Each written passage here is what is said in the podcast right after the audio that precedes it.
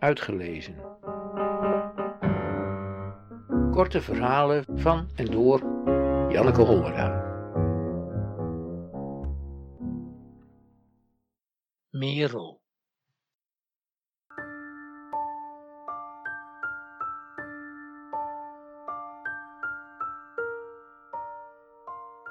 Als Merel mij begroet, dan spreidt ze haar armen zo wijd dat ik daar helemaal in pas. Dan sluit ze die armen stevig om me heen, ze zoent mijn wangen en houdt me vast. Kijkt in mijn ogen en zegt, dag schat, hoe is het nu met je? En ik kom niet weg met een goed en met jou. Nee, ze wil het echt weten. En ik moet het echt zeggen. Dus in de dialoog die volgt, lig ik dicht tegen haar borsten. Ik voel haar adem en haar hart. Ik ruik haar parfum. En ik hoop dat het nooit zal ophouden. Maar het houdt natuurlijk op, want Merel moet nog meer mensen begroeten.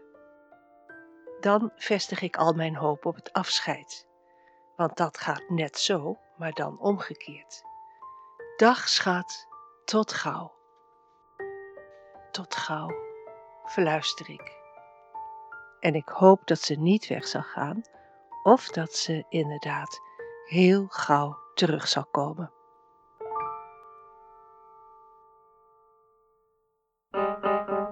Uitgelezen. Techniek Redwing Producties.